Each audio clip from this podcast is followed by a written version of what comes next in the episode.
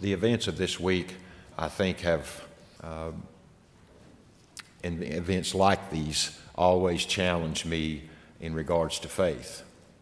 Um, they examine or they test to the core or maybe even the authenticity of my faith.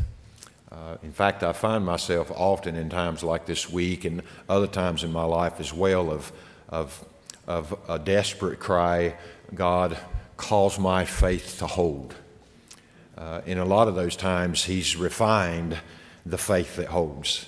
And I found that a lot of things that I had attached uh, to that as faith were not faith at all. And the events um, had a purifying effect on that faith. And I've been thinking about faith then a lot this week.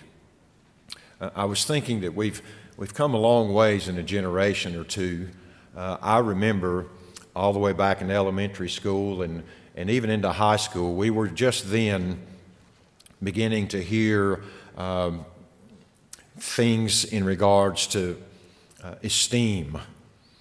Uh, it started out rather innocuous that you just need to have confidence, and uh, in my generation, that was rooted in a lot in preparation.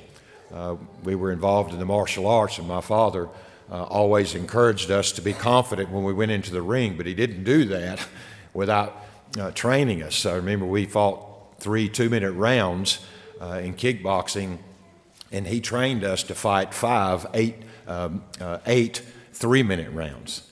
And so when we finally stepped into the ring, we'd been practicing for months and months uh, with eight, eight rounds, three minutes each round. So three two minute rounds were nothing to us.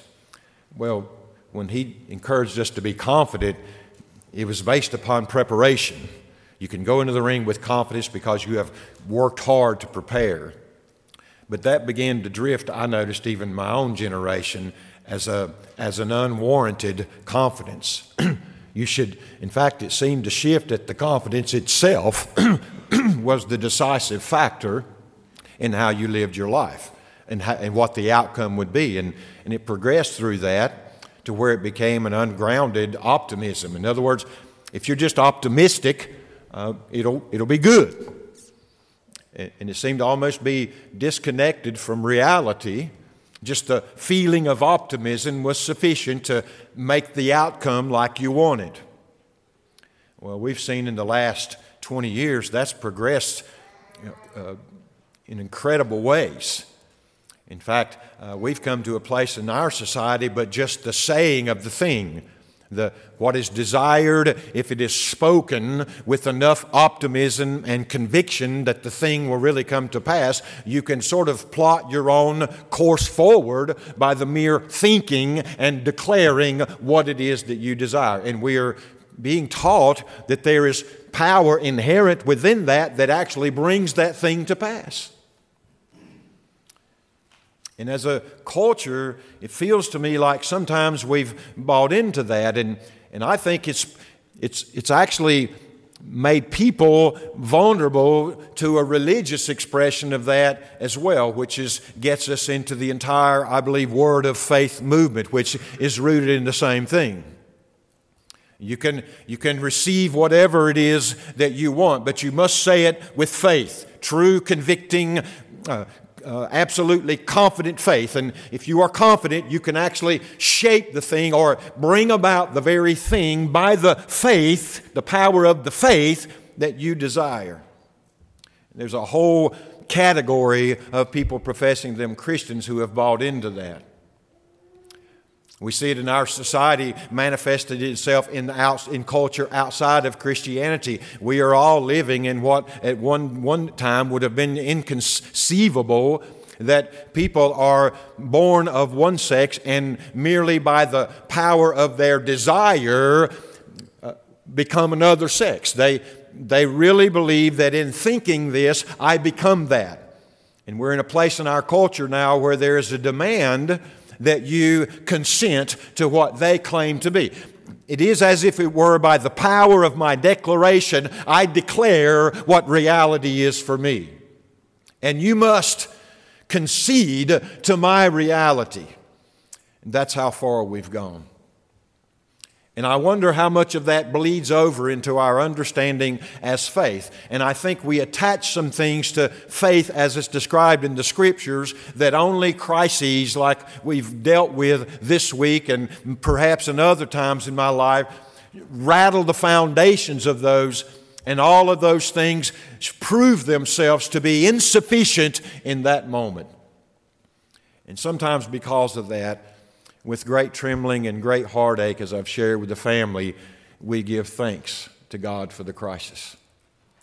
Because without those times, faith would have gone on with all the attachments and would have been effectively useless in regards to why faith is given. So I want to speak to you this morning in regards to that faith. There are passages in the scripture for me that become, I call them umbrella passages.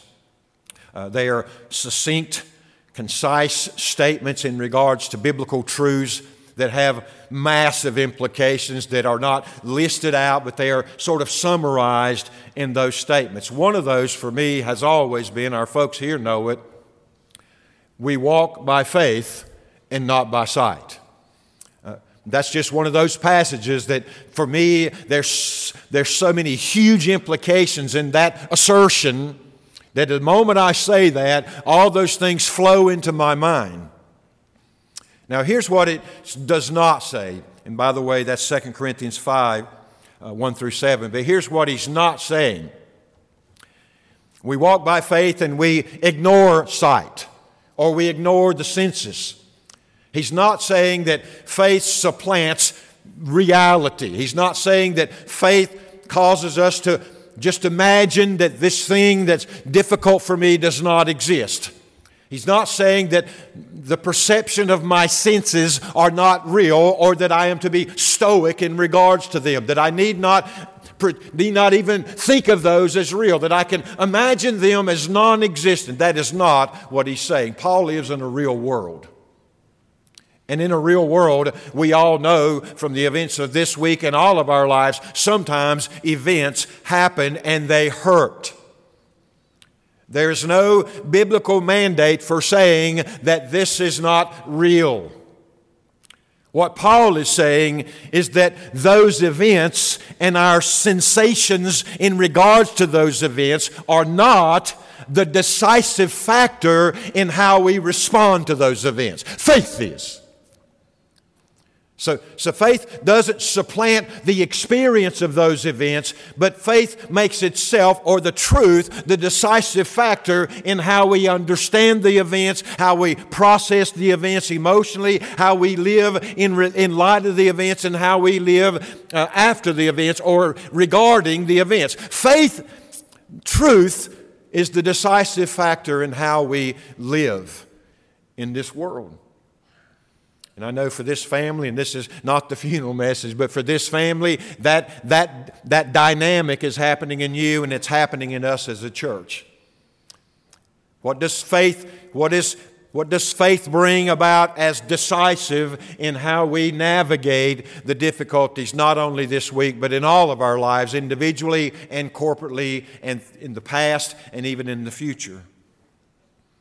There are other things about faith as well. Romans 10 17 says that faith comes by hearing. This is always an interesting passage, but another one of those umbrella passages. But faith comes by hearing, and hearing by the word of Christ. So, this, this faith that I'm speaking of is a result of hearing. So, it's not I'm, I'm having faith, then I can hear. It, it comes from hearing. But he gives something that's prior to the hearing, and that is the word of Christ. Some translations may say the word concerning Christ. The truth in regards to Christ is what they're not only the truth itself, but I think the events in the life of Christ are the catalyst that produces the hearing, and having heard, faith comes. It's a very different kind of faith than the idea in our culture today. It's just really, really, really believing something, so much so, and rule out all doubt that the thing comes to pass by the very power of our willing. Let me insert here. Do you know what that makes man? If we follow that pattern, it makes him God. It gives him the same power attested or attributed to God in the book of Genesis, who said in the beginning, and God said, Let there be, on and on and on. All that is in creation came into existence by the power of the Word of God. The new ideology in this world, not so new, but the, the newly refreshed ideology circulating in our world today is that we take to ourselves the same sort of power to bring about a reality in our lives. And that is nothing nothing short of idolatry. This is not what faith is. The Bible describes for us what faith is. This one's always been significant to me as well as one of the umbrella passages in regard to faith, but it's this. Faith, Hebrews 11 1. Faith is the substance of things hoped for and the evidence of things not seen. I remember early as a Christian, I've shared this testimony probably many times, but as a non believer, I would, I would engage my mother and, and press her, press her. And I think my mind was more logical and analytical, and I would catch her in contradictions, and I would push her hard, trying to make her doubt her confidence. Uh, just to, I look in hindsight, I was doing that to justify my own unbelief. But she would always say at the end of that pressing that, well, well, son, you just have to believe. And it always sounded to me like she was saying, when reason exhausts itself and you look into the abyss and there is nothing there, leap. And I remember thinking to myself, well, that's dumb. That doesn't make any sense at all. Well, whenever I became a Christian, I began to read through the scriptures and began to understand what faith was. I read this verse because he says something quite different here. Faith is not a leap into the dark. Faith is the substance, that's the tangible thing of what is hoped for. It is given to us as a tangible assurance of what is hoped for. And he goes on to say it is evidentiary to what is, uh, to what is not seen. That doesn't sound like a leap in the dark to me. But it, but it was evasive for me. It was elusive for me because I had neither substance nor any evidence to jump off into the abyss. And that's what it sounded to me like when she said that. But when faith comes, then this makes perfect sense. There, let me just say, there is nothing not tangible about faith. In fact, faith is the tangible thing that assures me of what I am hoping for. My hope, your hope as a believer, is not an empty hope. It's not a wishful thinking. You have evidence, you have tangible, experiential evidence that that is real, and that thing is faith. And that tells me it must be something outside of myself because I can't drum that up in myself and you can't create it in yourself. There has to be some, some force from outside of me that provides the, that tangible feeling in regards to that faith or that thing hoped for. And that same faith becomes the evidentiary experience of the thing that you don't even see. I was asking the children this morning in their class, any of you ever seen hell? I know we've seen some horrible things on this earth that would, that would remind us of hell, but nobody's ever seen hell. And I ask them again Has any of you ever seen heaven? You may have gotten glimpses through the grace of God and through the Spirit of God, little glimpses and, and, and feelings in regards to the reality of those places, but I've not seen them. But nevertheless, I believe they're real. Why? Faith. Faith is the tangible experience of the reality of what I am hoping for, which is heaven and not hell, which is joy and not sorrow, which is, which is fulfillment and not eternal emptiness. You might say, as an unbeliever, what right do you have to hope in those things? And I would say, faith. Faith. Faith unites me to the reality of those promises. And they, in Christ Jesus, they are mine. I'm not creating them by believing. Their reality and the Christ who, who is in dominion there has brought about this faith in me that makes those a tangible reality to me in which I can rest my life. So, those are some of the passages. Another one one of those passages, Ephesians 2 8 and 9, shared with the kids this morning as well. By grace you have been saved. And that Uh, by grace you have been saved through faith, and that not of yourselves, but it is the gift of God. I made the point this morning that the reason I think the gift here refers mainly to the faith is because the word for grace, charis, here is a gift.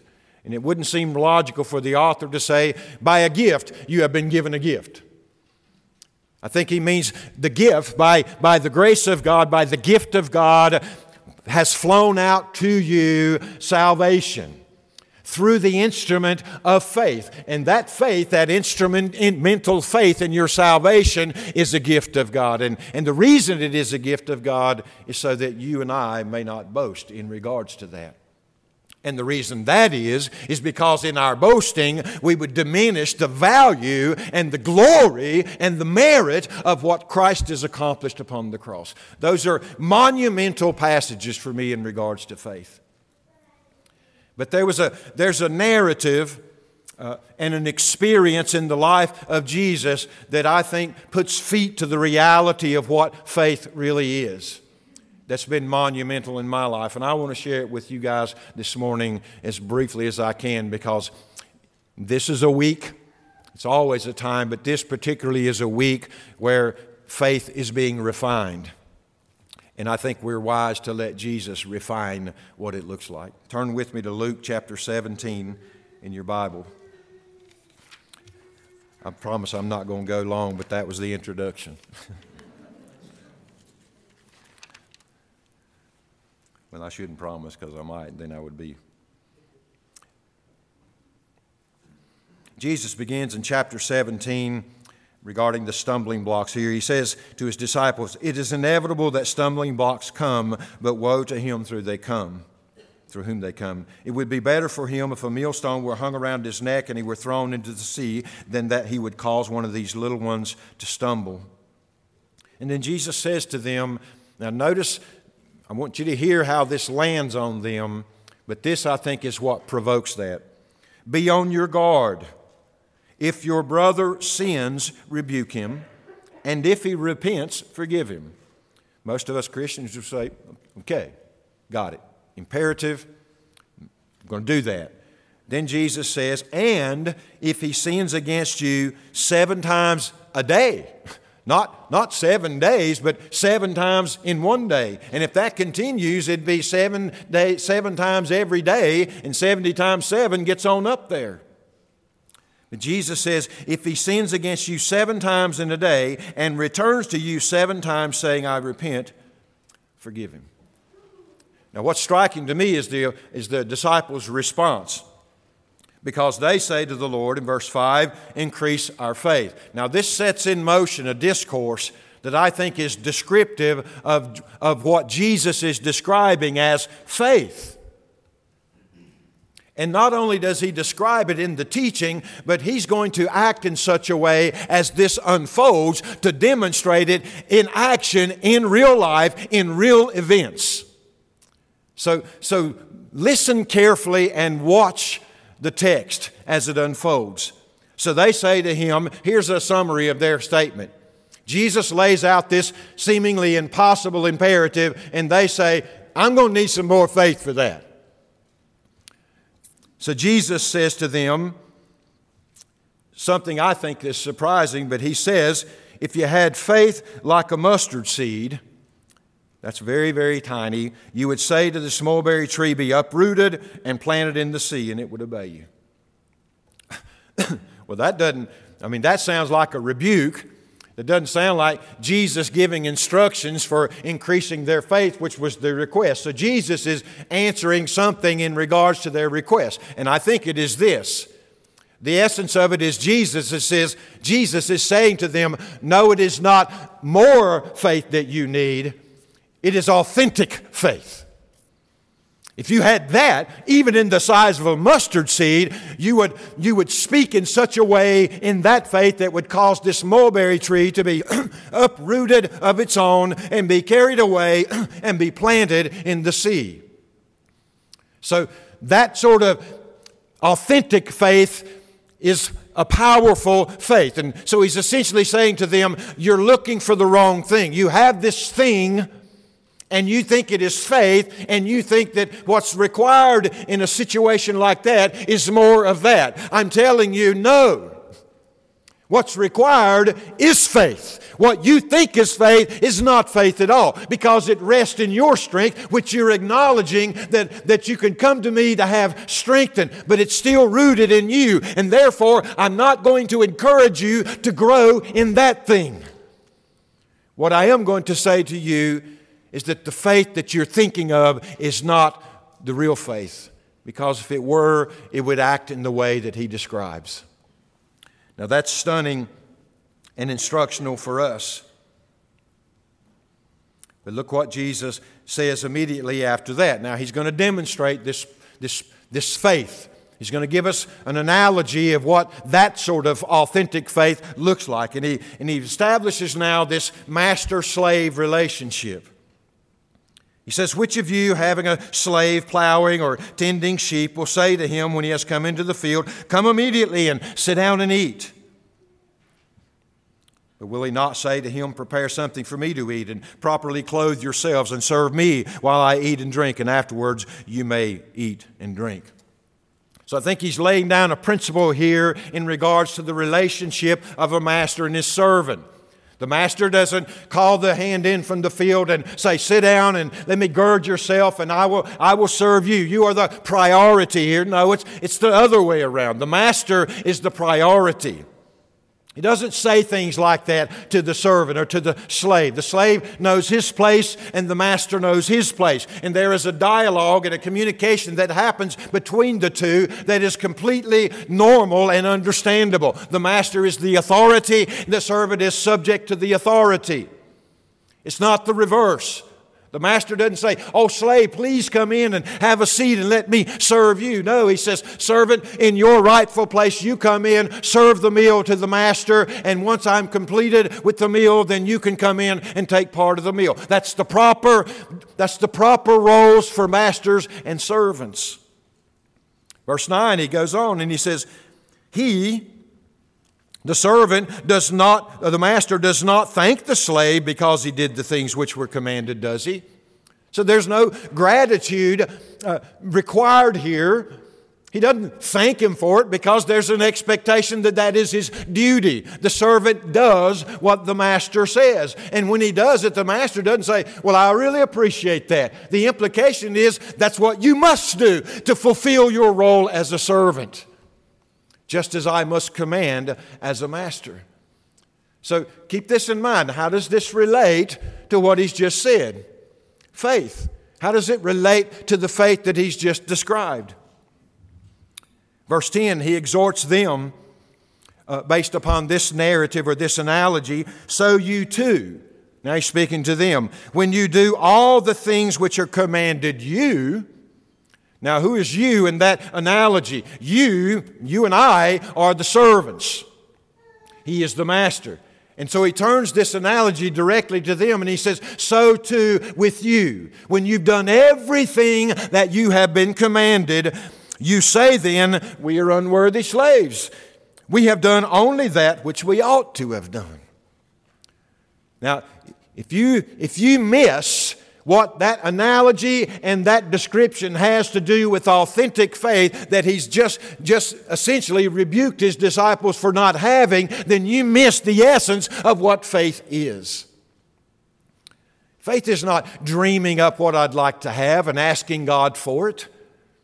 Faith is none of those things. Faith is the, is the Christian acting in his proper place hearing the command of the master and doing that which the master has commanded dutifully and not in expectation of some gratitude or praise from the master. It is my role, it is my status, it is my place to obey the master.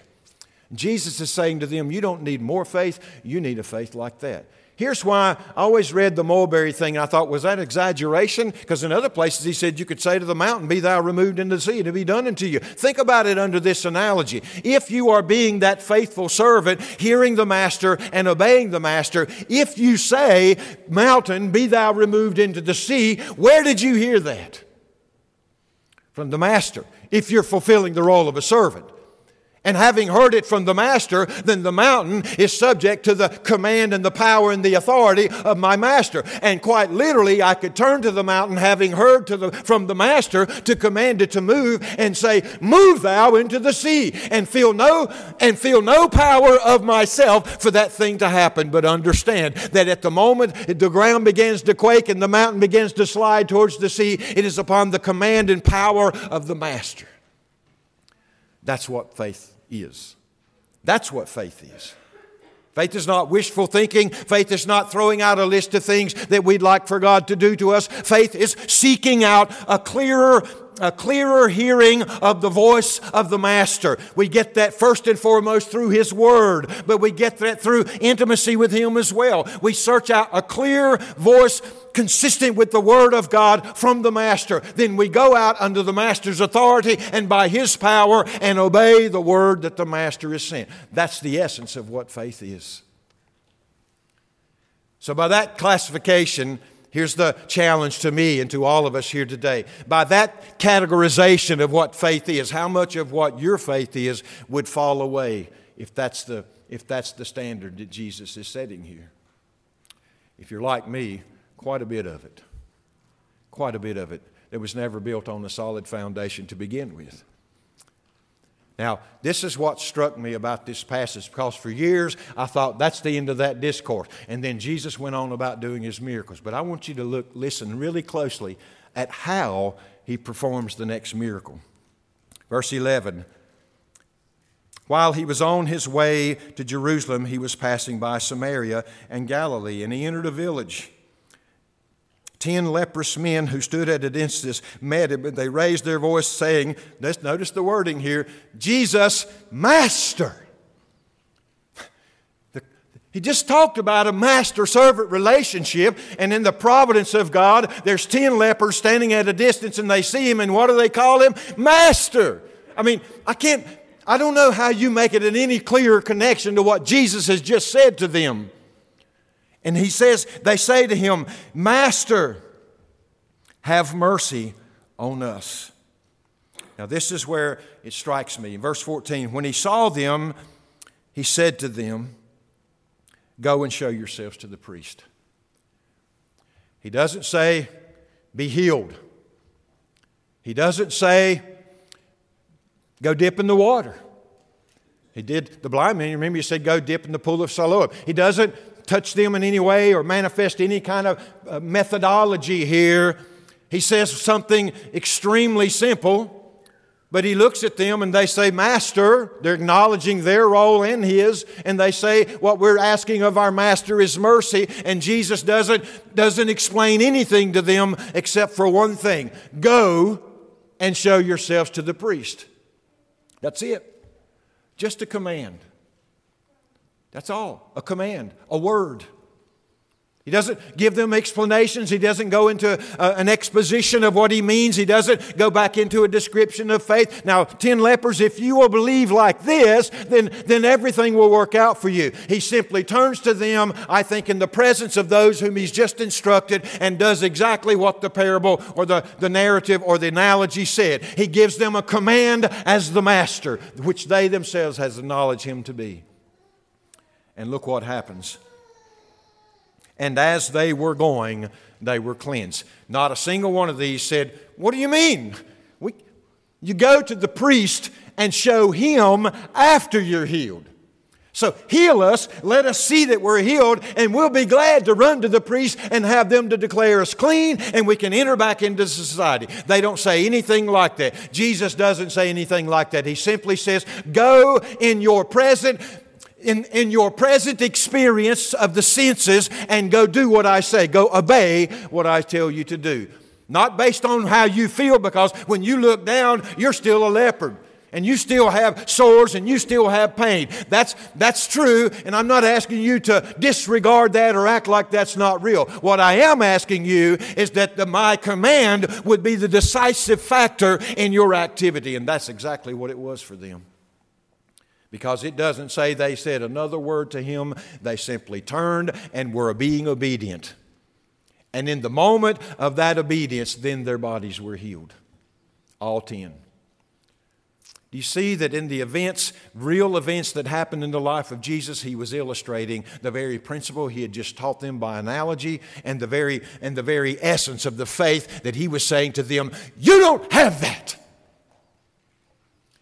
You've got something that you've drummed up by your own strength and your own convictions, and no matter how righteous it may seem on the, on the surface, it is not the kind of faith that you need to forgive 490 times sins against you.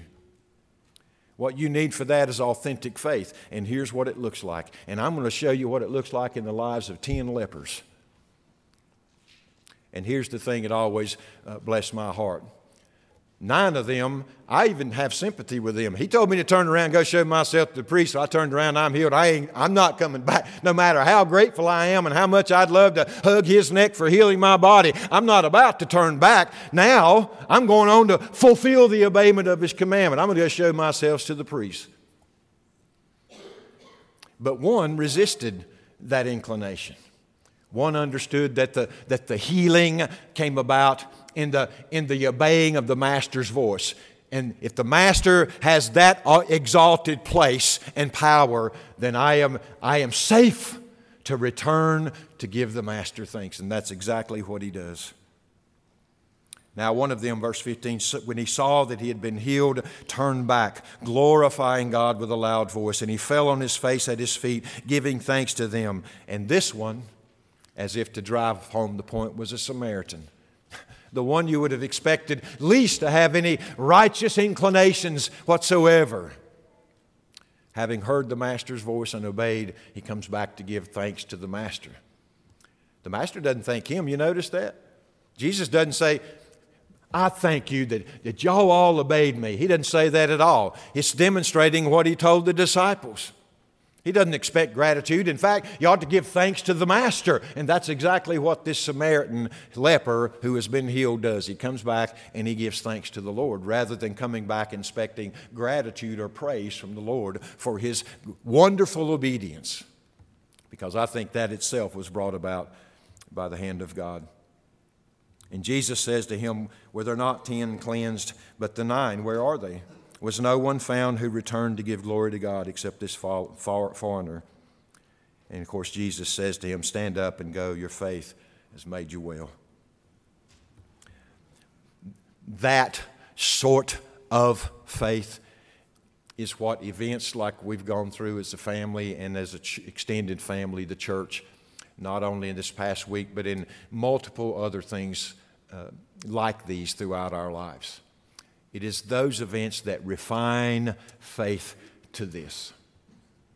And when Paul says we're to walk by faith, I think this is exactly what he means.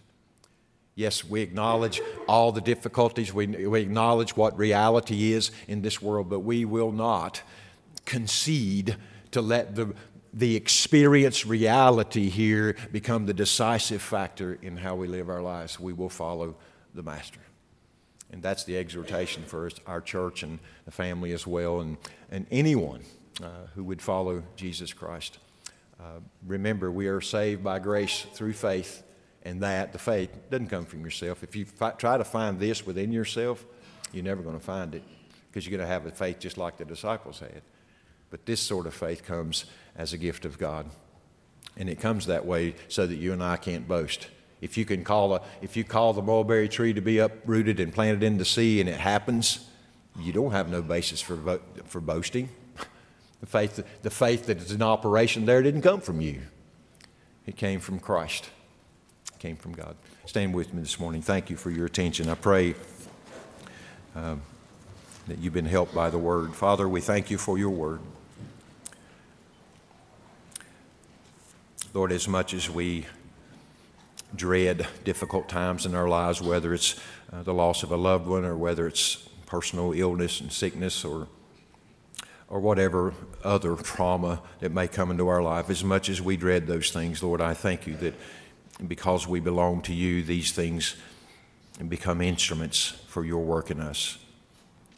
Lord, I confess and understand that my faith at times has things added to it, uh, maybe even ideas of my own deservedness uh, for blessings. And Lord, I thank you that times like these remind us that those things ought to be cast off as quickly and as permanently as possible. Lord, bring about true faith in the heart of each individual here, whether that's the faith that ultimately produces salvation, the new birth experience, Father, that's a part of that, or whether it's uh, faith that guides us to do as Paul has said, that we walk by faith. So we ask your blessings this morning, Father, on all, all those who are here this morning. I thank you for this family that's gathered together to hear your word and to be encouraged by that. We ask these things in Jesus' name. Amen.